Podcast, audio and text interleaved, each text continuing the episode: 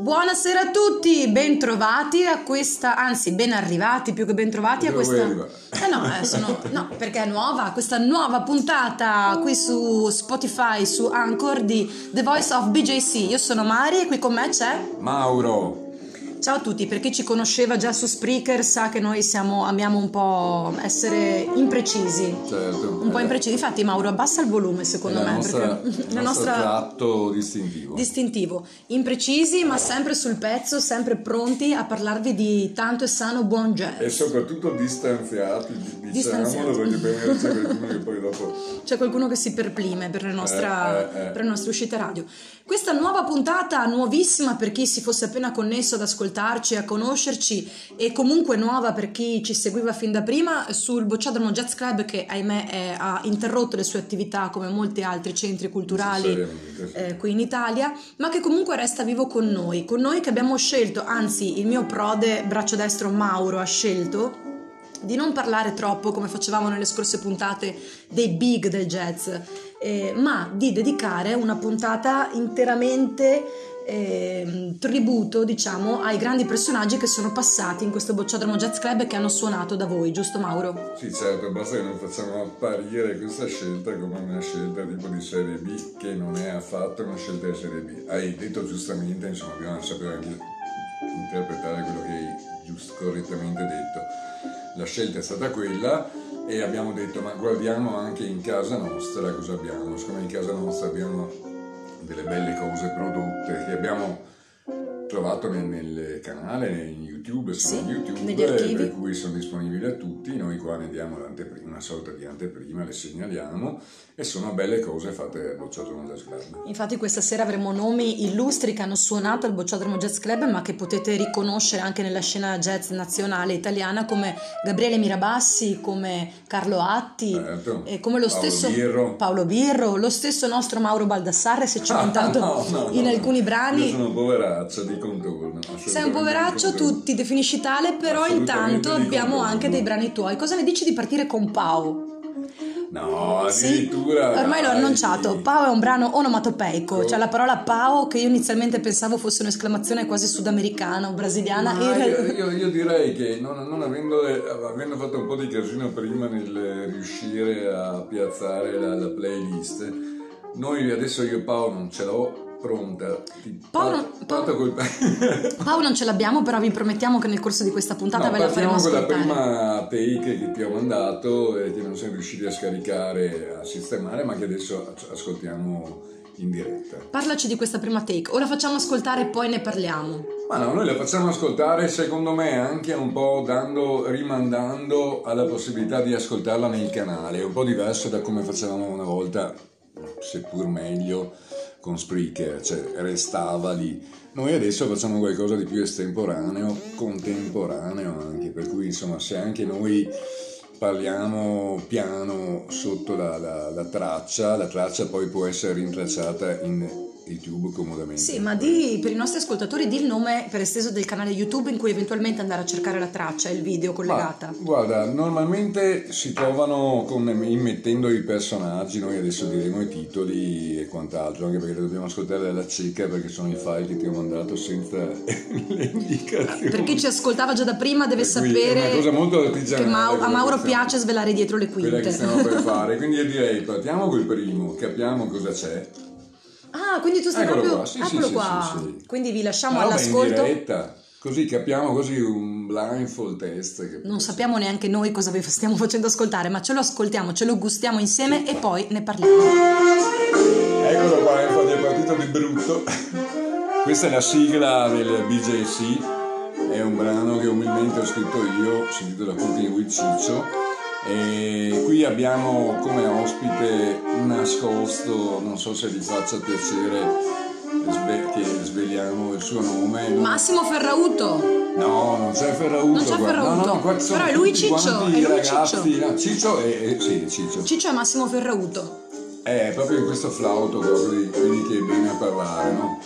Questo flauto qua è di un eh, grandissimo eh, artista che abbiamo la fortuna di avere qua, che io però non starei troppo a dire chi è se non quello pseudonimo che è di Peter mi sfugge la prima Peter non Gomez Peter eh, e adesso ci penso e ve lo dico comunque è un grandissimo sassofonista che qua si cimenta al flauto. ma dopo ce lo dici chi è però? e non lo so ci pensiamo un attimino comunque vediamo se farlo ascoltare anche tutto tanto ascoltiamo la sola del flauto dai. Cooking with Ciccio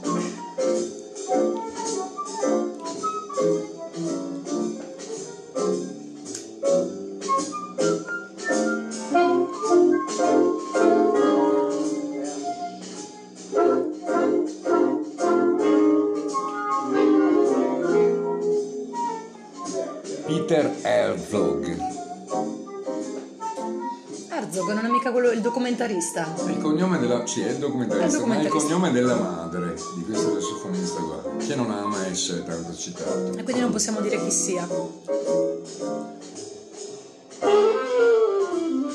e questo sei tu? Questo Al sassofono Mauro Baldassarre ti ho riconosciuto dal Yeah, Mari. È bella anche questa modalità interattiva, sembra di essere in un jazz club, siamo seduti al nostro tavolo, beviamo birra e ascoltiamo e commentiamo con i nostri ascoltatori. È molto bella. Vedi? Sì, sì. Mi aveva dato della raffazzonata poco organizzata. Dà in anche realtà... di quella, quella pigna. lascia- Anche della, anche della pigna in culo mi ha dato. No, l'hai dato tu. Adesso devo aggiungere il tag eh, contenuti espliciti perché ho detto una parolaccia.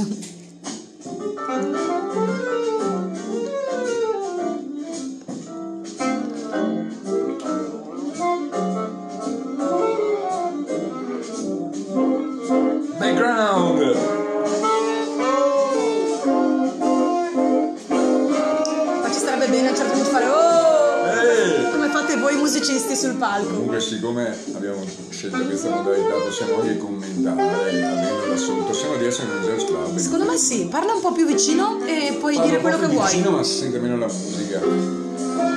Volevo dire che elencare tutti i partecipanti, vabbè, sotto c'è il pianoforte di Massimo a Roma.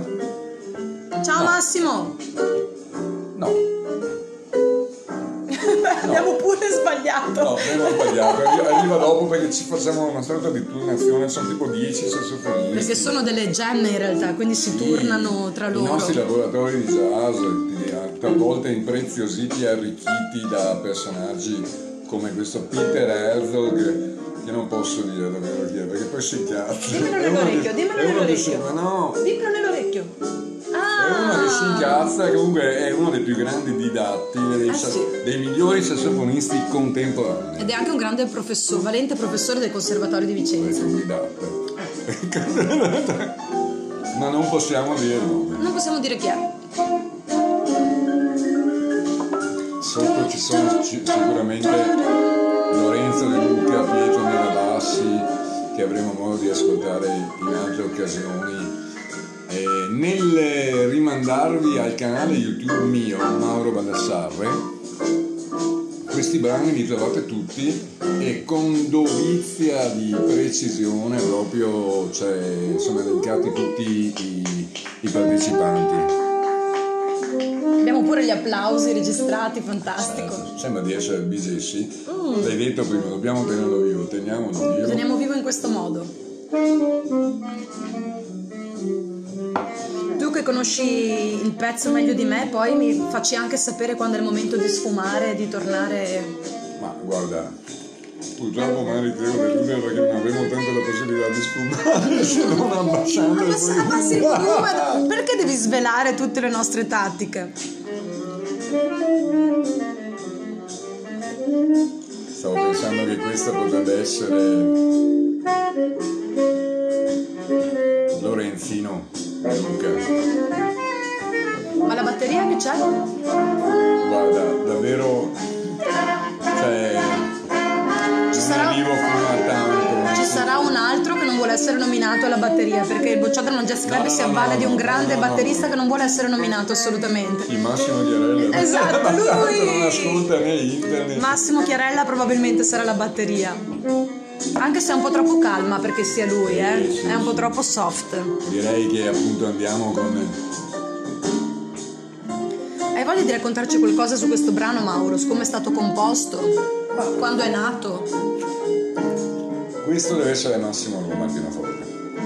E quando è nato? È nato tanti anni fa, nel senso che avevo appena iniziato a suonare in pubblico, quindi anche precocemente, ho avuto 17-18 anni, ma credo di avere composto, se così si può dire, questo brano su di Ciccio attorno ai 23-24 anni, mm, quando si facevano tante apparizioni nei locali del Vicentino. E questo qua era, siccome avevo sempre dei miei quartetti, dei miei quintetti, non essendo un musicista appetibile per gli altri perché non so leggere, dovevo sempre costituire io i miei gruppi. Ma ti, ti chiedo Come una... mai adesso è... Pa- È Pao! È partito Pao! Vedi che sono sensitiva? E questo è Pao, che è un suono onomatopeico che appunto, se avete sentito l'incipiet, è Pao, sempre composto dal nostro Mauro Baldassarre. Non so come sia partito. Però questa però. non l'hai composta vent'anni fa, questa è recente, Questa è dell'anno scorso. dell'anno scorso fresca fresca, composta al Bocciodromo Jazz Club. No, no, composta qua a casa, periodo natalizio con mio figlio. Solo che qua sta facendo una sorta di, di random Stoppa suo. tutto, stoppa Lo partiamo tutto. col prossimo. No, aspetta un attimo che parliamo a queste persone che ci Ma ascoltano. certo, ma intanto faccio partire perché qua sai, sai tu poi cosa parte. Cosa Ah, perché dici non sappiamo cosa partirà. Cosa mai sarà partito? Se non lo sai tu. La puntata più bella del No, mondo. no, no, cioè- Posso riempire io questo spazio Cioè, vuoto di, di impasse chiedendoti genuinamente, spontaneamente, perché io vent'anni fa eh, non ero piccola, però non ero neanche abbastanza grande da sapere queste cose. Se quando tu hai iniziato a suonare, appunto, hai detto che c'era abbastanza giro nei locali vicentini, mi interessava, mi incuriosiva sapere, senza fare pubblicità a nessuno, in quali locali vent'anni fa, 25 anni fa si suonava il jazz a Vicenza e se esisteva già la manifestazione Vicenza Jazz. Stavo pensando che questi sono padre e figlio, scusa, piccola interlocuzione, sono Gabriele e Pietro Mirabassi. In un pezzo che si dovrebbe intitolare I futuri bei vecchi tempi. Sempre l'ho preso dalla, Sì. dalla rete. Allora, rispondo alla tua domanda. 25 anni Hai detto tu 20-25 anni fa? fa. No, ho detto che avevo 20-25 anni, sono passati di più. Ah, di più, quasi, quasi 30 anni fa quindi. Di più. Beh, adesso non esagerare, 25 anni fa è corretto secondo me. No, non è corretto perché se io ti devo parlare di quando avevo 25 anni, ti devo parlare di 32 anni fa. 32 Ahimè, anni fa. Mi dispiace dirlo, ma è così. Allora, 32 anni fa tu vuoi sapere che locali c'erano attivi? Sì, che facevano jazz in città. C'erano attivi in città, allora, il primo di tutti era sicuramente, non c'era il Festival del Jazz, non c'era niente che ruotasse attorno a qualcosa che in qualche maniera, men che meno, un bocciodromo jazz club, eh, non c'era niente. Locali quali erano? I locali erano il, ehm, in primis la Malvasia. Malvasia era qualcosa di spettacolare perché programmava il martedì e a volte anche il giovedì. C'è lui ehm, che aveva grandi meriti, questo Mauro, che è ancora per fortuna tra noi, è una grandissima persona, Mauro Sassaro, il proprietario della, originario, il primo della Malvasia. No? Malvasia. Cioè tu devi pensare Mari che all'epoca non c'era internet, non c'era niente, non c'era nessuna possibilità di tenersi aggiornati intorno a una cosa che ti potesse interessare come era il caso dei concerti jazz dal vivo. E la Malvasia pubblicava e non sempre glielo pubblicavano il, il martedì, lunedì sul giornale di Vicenza per il martedì li pubblicavano tipo una specie di occhiello in cui dicevano scrivevano la formazione che c'era ma era talmente una consuetudine cara Mari che tu proprio alla cieca siccome c'era solo lui, poi praticamente dopo ti dico anche gli altri, ma sporadici, alla cieca tu il martedì, e ripeto anche il giovedì per un buon numero di anni, tu andavi da Malvasia e trovavi jazz. O dentro lì, alla fine del seminario di Lee Konitz, che c'era stato attorno all'88, 87, 88, organizzato da Michele Gagaro e Riccardo Brazzale, Sì. Siamo andati lì a suonare, si è esibito pure lì con Onitz dentro la Malvasia, cioè fantastico. Sì, te- ma qualcosa Pezzi di leggendario, di qualcosa di leggendario. Poi c'erano, non so, un locale, la Fontana Coverta in Corso Padova, che non so se vi ricordate, eh, se, gli ascoltatori, se tu ti ricordi, tu no. Ma speriamo anche di avere C'era ascoltatori una, non una specie di vicentini. Irish pub una volta a Vicenza, sotto i portici, Io non in sono. corso Papalva. non l'ho mai visto, mi sa. Più o meno era lì o forse era di fronte alla scuola elementare Zanella in Corso Padova. C'è questo locale, la Fontana Coverta, e questo qua programmava... mh, Qua fa da tempo a finire il brano di Sì, Miraba- dei due Mirabassi. dei due Mirabassi al clarinetto De- e al sassofono, se eh, non sbaglio. No, no, no. In questo caso il clarinettista, il grande Gabriele Mirabassi, Sì? padre, era al pianoforte, e mentre Ah. c'era eh, Pietro al, Al sassofono. al sassofono. Adesso andiamo ad ascoltare cosa c'è il prossimo, così che... Madonna, è partito il mio, Cioè, volevo usarlo come sigla. Ma questo è un eh, Baldige in Paris.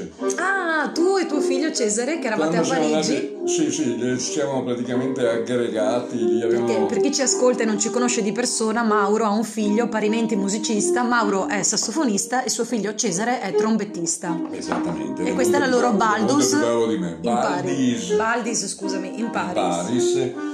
E sì, insomma, vabbè, era una canzone che ho composto attorno, sempre avvalendomi di Cesare peraltro, perché dei consigli armonici e per sistemarla ha contribuito anche lui. Mhm. E qua, qua eravamo nell'estate del 2018, io ero un po' così, in una situazione un po' in palla, infatti inizialmente la canzone era stata un'altra dedica, Mhm. ma lasciamo perdere. Sì, lasciamo correre. Lasciamo proprio perdere. e dopo eh, mi sono rinvigorito andando a Parigi, sono andati a Parigi a prendere mia figlia, c'ho anche una figlia che tu non Che- vedi mai. perché- Però c'è, esiste. Eh, Sto cominciando a pensare che se la sia inventata. No, siamo andati lì, insomma lì abbiamo reintitolato il brano che è un valzerino come potete sentire, niente di che, però a noi piace, è carino, infatti lo volevo mettere come, come sigla, ecco. Sempre tutte cose che si possono, tutte cose Reperibili. reperibili nel grande tubo. Nel grande tubo che Dove ci, che aiuta. Esatto, qualsiasi cosa.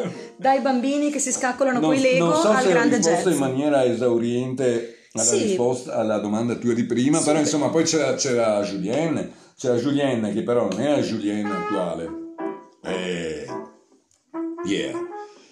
Qua abbiamo niente po' di meno che nell'aprile 2015 dentro il Bocciolo Moses Club, a margine, anzi dopo un seminario, tenuto da questo splendido trombettista che abbraccio sperando che senta la, la trasmissione prima o poi, che è Kyle Gregory, con il grande maestro a fianco e amico suo Paolo Birro, fanno questo pezzo bellissimo di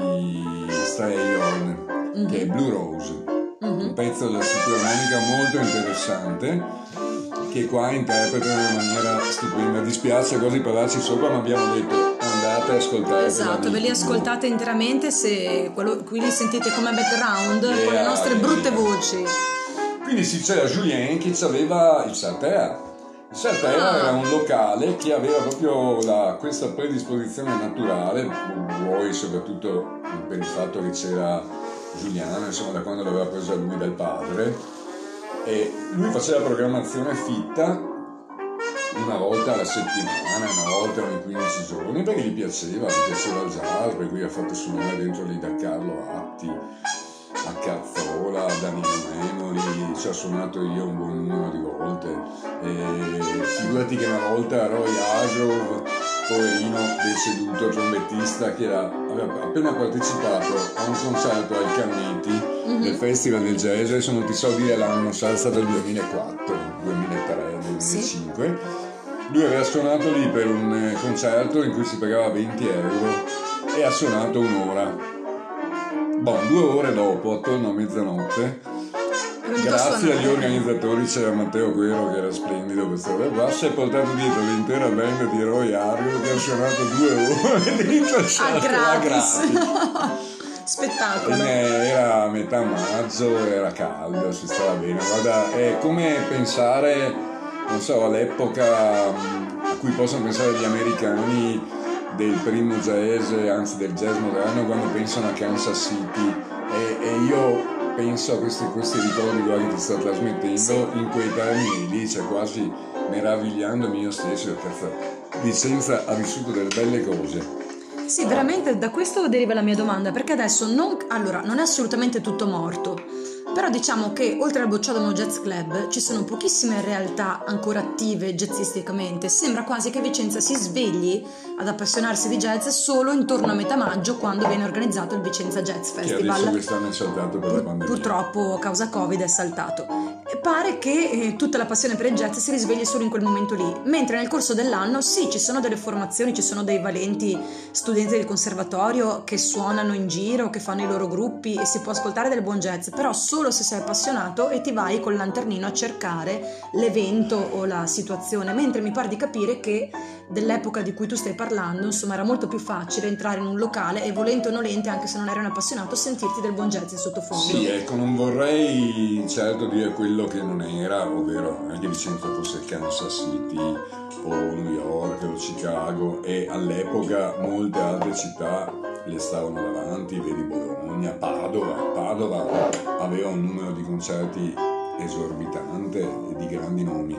Padova poi città universitaria, quindi molto esatto, più attiva sì, culturalmente. Sì. No, Vicenza diciamo che ha avuto, come ha detto il buon maestro e amico Michele Cagare, una trasmissione da me condotta. c'era anche Pietro Tondo. Che non dovevi nominare ma ormai l'hai no, nominato no, ma c'era la trasmissione ho detto anche ah, ok Eh, in quell'occasione là lui disse che una cosa verissima, ovvero che Telonius prima e Bozzotto Jazz Club poi Telonius per chi non lo sapesse la scuola di musica scuola, Telonius sì, sì, di Vicenza da 30 anni capito? Esiste da 30 anni noi siamo arrivati dopo ma insomma 10 anni fa.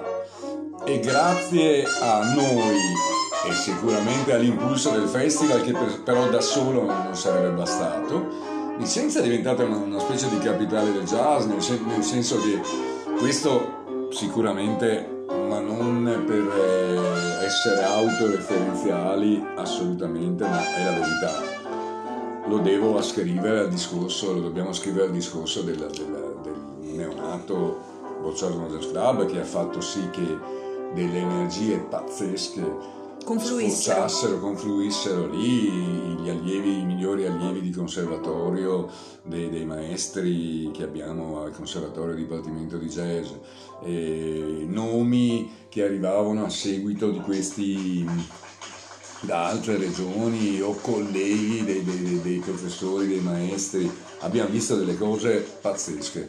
E credo che eh, qui si debba sempre ringraziare un centro sociale che adesso è chiuso mm, per forza di cose, ma che molto probabilmente in Italia ha avuto anche grazie alla sinergia con dei personaggi qua, insomma qua a Vicenza.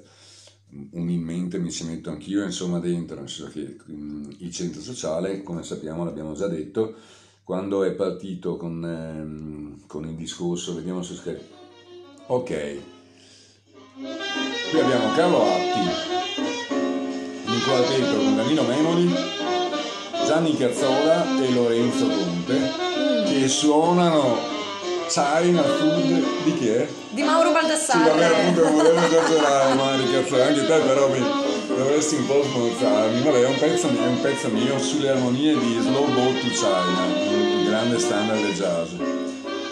Qui siamo nel, eh, attorno al 95-96, la data esatta non sono riuscito a trovarla. Uh-huh. So che avevo appena avuto un, un, un, bambino per cui era piccolo e mio figlio è del 94, sarà stato l'anno dopo, il 95. Uh-huh. Qui noi avevamo un negozio di dischi, avevamo aperto un negozio di dischi jazz. Ma dai! Madonna, io, Diego Rossato e suo fratello, Soul Peanuts Records però. A Porta Padova dove c'era il disco frisco per dire, noi l'abbiamo tenuto pochi anni, poi è andato tutto un po' a ramengo ed eravamo specializzati nel jazz, quindi lì avevamo la possibilità di produrre anche delle cose, abbiamo speso 500.000 lire dell'epoca per fare le take, masterizzare, incidere queste, questi, questo sì. e altri due o tre brani che poi non, non hanno mai visto un disco, però insomma io ce l'ho per cui con continuo. E quindi è giusto farlo ascoltare Esatto. e divulgarlo. Esatto. E anche questo è, YouTube. anche Sì, questo è sì, reperibile sì, su YouTube. Sì. China Food. Eh, ripetiamo con, con Lorenzo Conte, Danilo Memoli, Carlo Atti, E Gianni Cazzola. E Gianni Cazzola. Il grande Gianni Cazzola. Quindi altri nomi di gran livello, insomma, che hanno Sì, fatto parte. Speriamo che adesso non mi ricordo, mi sa che l'ultimo pezzo mio che ti ho messo, perché sennò sembra davvero tutto molto autoreferenziale. Beh, che problema ci sarebbe? Mauro Valdassarre, vabbè, sono a casa mia, siamo a casa Siamo mia. a casa tua, siamo a casa tua, con la trasmissione tua ed è anche giusto che tu faccia sentire... La Oh, trasmissione tua e mia. E comunque dai, vabbè, adesso stiamo andando avanti con ma questi... mi, piace, ma mi piace questa piega che ha preso la trasmissione perché non l'avevamo preventivata. Molto informale. Mo- ma al di là, molto informale si sapeva, il nostro diciamo fiore all'occhiello. Ma mi piace questo taglio che ha preso di revisionismo un po' storico di quello che è stato anche il jazz a Vicenza e per Vicenza in anni in cui, perché adesso eh, sono veramente Attenzione, pochissimi. revisionismo storico però che noi facciamo con molta attenzione senza voler revisionare niente ma dicendo verità nascoste Assolut- un sì. po' come fa Alessandro Barbero per la storia capito? anche noi Siamo gli Alessandri Barbero siamo del jazz. degli allievi di Barbero Eh, sì, quindi Mari, eh, riprendi in mano il discorso che non mi ricordo di cosa stai facendo. Sì, ti avevo ultimato, c'erano pochi altri locali, poi c'era qualche festival raro, qualcuno che si ingegnava, c'erano tanti localini che volevano provare, per cui c'era questa voglia di provare, infatti noi c'eravamo un casino, Sì. cioè Danilo Memoli, Michele Calgaro, Gianni Bertoncini, Gigi Sella, io a un certo punto, eh, avvalendomi della loro collaborazione assolutamente formidabile, io ho sempre stato un amatoriale, però facevamo, che ti devo dire Mario, cioè, abbiamo fatto un migliaio di serate, adesso in quegli anni lì mandavamo a suonare ai matrimoni, alle celebrazioni, live. Sì, cosa che adesso è un, più, jazz, è un po' più difficile per i ragazzi di adesso perché vedo che Difficile, a parte se ti riferisci al periodo strettamente Sì, ma anche prima, anche prima del Covid, comunque anche i più bravi, quelli di un livello sì. superiore, sì, ti procacci le date, ti procacci le serate, però A non- pochi soldi. A pochi soldi, purtroppo. All'epoca pagavano bene, pagavano bene, era una cosa molto... Forse c'era un diverso approccio alla cultura, alla musica, un diverso, un diverso interesse per il jazz che adesso sembra quasi una- un fenomeno di nicchia, che se lo conosci è perché, o perché ci lavori o perché sei un forte appassionato, però i più, per i più il jazz è quel smooth jazz che mettono sotto l'orario aperitivo, magari registrato, neanche Esatto, live, ed è un peccato che sia O così. magari sì, altri escamotage, chiamare una persona, chiamare il duo. Anche noi abbiamo conosciuto magari l'epoca del duo, del trio, anche per ristrettezze e contenimenti di budget. Però era assai diverso, cioè nel senso un locale, lì do il merito molto a, a Julien, ad esempio Julien ha sempre pagato quello che doveva pagare, magari rimettendoci, investendo in pubblicità. Sì. Quindi era un gestore intelligente come a Vicenza, come, come il citato Mauro Sassaro, della, che Sì. è stato un po' l'antesignano della Malvasia, erano persone intelligenti che, a cui piaceva il jazz. E guarda, è un requisito che sembra una cosa scontata, ma se non c'è, tu fai programmazione un mese, due mesi, dopodiché tiri pacco a tutto, chiudi, non fai più niente. Mentre questi andavano avanti, sono andati avanti anni. Eh sì. Mari, cioè la Malasia aveva fatto un decennio, forse più di jazz e continua attivamente, quindi il, il loro ritorno era sicuramente in immagine, erano locali che erano affollati, capisci? Erano locali che avevano già la clientela, eppure lui lo voleva connotare facendoci jazz, facendo la, la programmazione col jazz e, ed era in questo nobile, ma ti dico, nessuno è mai arrivato tanto. Nessuno è mai arrivato tanto. Ed è, un- è quello che ti fa pensare un po' a, come dicevi te prima, mi verrebbe da dire quasi Vicenza, una sorta di Eldorado del jazz. È bello immaginarla così e saperla così perché... Ma c'erano il, il, il tiri in foto, c'erano locali, c'era, c'era non so, la, la baia che era un night a Torri di Guartesolo dove c'era la piscina, che anche quello si era messo a fare la programmazione, cioè c'era la curiosità e andavamo a suonare con dei quartetti o andavano a suonare dei quartetti clamorosi, Carlo Atti, Gianni Basso, magari con 10-20 persone perché eh, la cultura del jazz che poi nel frattempo devo dire è cresciuta a Vicenza, non era ancora cresciuta, ma c'era molta curiosità sicuramente nel, nel volerlo proporre da parte dei, dei gestori, che a questo punto definirei illuminati e Ah, sì. intelligenti, a differenza di me e quelli delle generazioni successive. Purtroppo sì. Comunque mi è piaciuto questo viaggio nella Vicenza di 30 anni fa e nella Vicenza jazzistica di 30 anni fa. Io proporrei che come prima puntata di questo nostro nuovo podcast, eh, al termine di questo bellissimo brano che ricordiamo con Carlo Atti, Danilo Memoli, Lorenzo Conte e Gianni Cazzola, Certo. eh, composto da Mauro Baldassarri, direi che possiamo salutare i nostri Ah, ascoltatori. dici che la finiamo già qua? Io la finirei qua perché è stata È densa una sorta di di... puntata pilota. Una sorta di puntata pilota, una puntata densa di, di cose, di racconti, di informazioni. Ma Noi vi infatti. ricordiamo che ci potete trovare su Anchor per chiunque avesse Anchor e su Spotify andando al nostro link che noi dopo condivideremo nei social e speriamo di ritrovarvi, di ritrovarci numerosi mercoledì prossimo e su questo noi vi salutiamo. Certo. Certo, non si dice Yeah, certo, a si tutti. dice ciao. Ciao. Ciao! Beh, lo presentiamo. Eh, abbiamo arrivato Adesso anche Cesare, qui in yeah, trasmissione. Niente, noi volevamo salutarvi, invece no. Ciao, No. ciao a tutti. Ma ti abbiamo nominato in questa puntata perché abbiamo fatto andare un pezzo vostro che avete suonato a Parigi. No, Ma- composto a Parigi, non suonato. Baldo Simeterio. È Esatto. partito anche Paolo nel frattempo che è ripartito È prima. ripartito Vabbè, anche una puntata, Paolo. una puntata molto casareccia. E c'è lui che suona in Pau. In questo Pao qua no. Eh C'è- beh, allora dovevi farmela no, fatta bene. suona in Pao in YouTube, mi accompagna appena volta. In questa Pao qua c'è Sean Lucariello. Hai capito? E sulle note di Pau con Sean Lucariello alla tromba, non- non- è arrivato l'altro trombettista Cesare, noi vi salutiamo. Salutiamo. Ciao a tutti! Yeah!